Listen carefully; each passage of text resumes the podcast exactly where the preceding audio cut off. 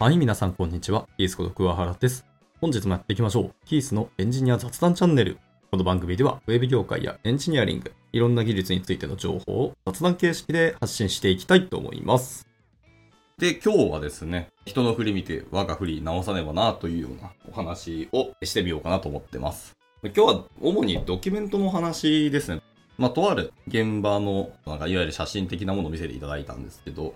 まあ、ここに資料あるよって言われて今日ごちゃついてるんですよね。物理的な資料ですけど。で、この中のどっかにあるとか言われて、よくあるあの大学の教授とかの研究室とかで、たまにこうすごい散らかってる派の教授と、めちゃめちゃ綺麗な教授と多分2パターンあると思うんですよ。まあ中間層もあるかもしれないですけど、結構散らかる方は完全に散らかり倒してると思うんですよね。けど、その人は、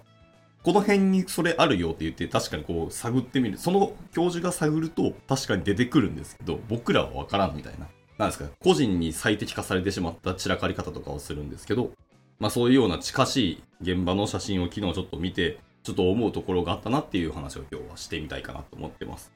えードキュメントの話ですけど、どちらかというと Notion の話という風に思っていた方がいいかもしれないですね。で、その散らかってる現場の写真を見て思って、最初ですね、もう本当に失礼ながら、正直笑ってしまったんですよね。まあ、よくある話だし、こうデジタルが進んできたり、もう令和だぞと思いながらも、そういう散らかったというか、整理がされてないように、どう客観的に見ても見えてるな、みたいな現場の写真を見て、正直僕が最初笑ってしまったんですね。で、笑ってしまったんですけど、でも言うて自分の自宅でも散らかってる部分はやはりあるし、自分の身の回りですら綺麗になってないのに外の人を笑うのはちょっと失礼だなって、まあ思いつつ、そこで気づいたというか感じているのは、弊社は Notion を使ってて、昔は全然社内ポータルとか全然違うものを使ってたんですけど、途中でコンフルに1回移ったり、 Dropbox Paper に移ったりとかしたことはあるんですけど、最終的に今、ポータル的なものをもう Notion に置き換えていて、デフォルトは Notion を使ってますし、社内情報はほぼ全部 Notion になってます。で、まあ一部案件とかで Confluence 使ったりとか、まあチケットは Jira を使ったりですかね。あと Backlog 使ったりしてる案件もあったり、はい、みたいな。まあ Atlassian に使うこともまあまあありますけど、で、 Notion を使ってるんですが、 Notion って使い勝手がものすごく素晴らしいし、多機能プラス高機能というところで、まあこれだけ伸びてきた理由はわかりますと。わかりますけど、えー、 Notion ってすごく無邪気にページが作られて、無邪気にデータベースも作れて、で、みんなが勝手にどんどんどんどん生やしていくような環境だと思います。これどの会社さんも大体そうだと思ってて。で、それの整理をしないと、えー同じことが起きるなと気づいてしまいましたと。冒頭の現場の会社さん散らかってるよねって言うけど、笑ってるけど我々の Notion を見たら同じことを言われるし、同じような状況じゃないっていうのは本当そうで。で、そのドキュメントが散らかっていると、何が良くないかというと、真っ先に検索性が悪いですよね。まあそもそも Notion の検索のクオリティが低いみたいな、えー声はたくさん聞きますし、私も同じことを感じてますと。で、この度、まあ、AI が入ってきて、まあ、AI に質問すればこの辺から見つけてくれるよみたいなところはあるとはもちろん思います。で、それで解決するじゃんっていう話はゼロではないんですけど、とはいえ AI もその膨大な情報の量の中から検索をしてきて、これじゃないってこう判断をしてくれるんですけど、まあ似通った情報だったり、似たような探したいドキュメントソースっていうのが、ラベルつけていくと基本的には被るっていうものがあると、結果的には出してくる情報の揺れって絶対起きると思うし、近いんだけど違うんだよなっていう話は発生しうると思うんですよね。すなわち整理をしてないと、未来の自分もそうですし、チームメイトの検索の悪さとか人の時間を奪う原因を作ってしまっていることには他ならないと思うので、いや、ちゃんと片付けをしようっていうのは、そういう物理を見て自分たちの中の何かを見直さなきゃいけないっていうので、今回また Notion を見て、わあ、そういえばそうだ、うちもかなりひどいな、みたいな、あったりします。例えば、その、とあるプロジェクトをやるとして、まあ、うちは大体そのプロジェクトを立ち上げるときは、そういうプロジェクト用のドキュメントのテンプレートがあるんですね。で、そのテンプレートの中にこう議事録のものがあったり、 Key Results みたいな項目があったり、あとはまあ仕様とか、確定した情報はここを見てくださいみたいなデータベースがあったりというような、そういうテンプレートを作ってあるんですね。それはよろしい。なんですけど、じゃあプロジェクトの情報なんか調べたいときに真っ先に行くとしたらどこかってさ、そのプロジェクトのダッシュボード的なとこに行くんですけど、そこの情報がまとまってないと、議事録のどっかにあるとかって言われたりするんですよ。議事録ってものすごい雑音が多い情報じゃないですか。ドキュメントだと思うんですよね。で、その中から探せって言われるのは、いわゆるその片付いてない情報の中から情報見つけてこいって言われるの他ならなくて、いや、そら辛いだろみたいな話はあるわけですよ。なので、どんどんツールが進化してって、便利になったところへ、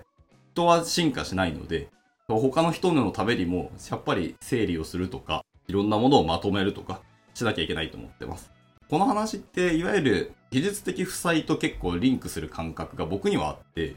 まあ、プロダクトもそうですし、技術もそうですけど、そういうものって世に出た瞬間から、いわゆる負債が始まるんですよね。まあ、古くなっていくってことですね。リリースしたからそれが始まるので、いかにこうメンテナンスを継続的にしていくかっていうのはすごく重要にはなってきます。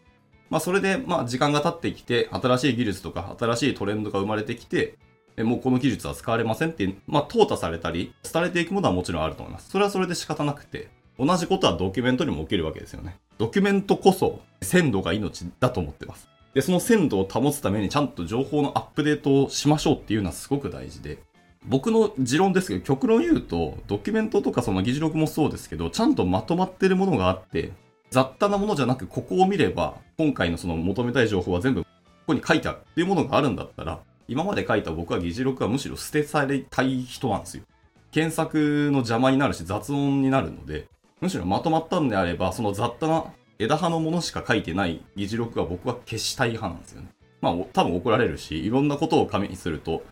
バックアップとして残しておく方が良いでしょうっていうのはよく言われると思うので、まあ消すことは多分現実的ではないんですけど、私はそれぐらいやりたいんですよね。その時間を奪うのがとにかく嫌いなので、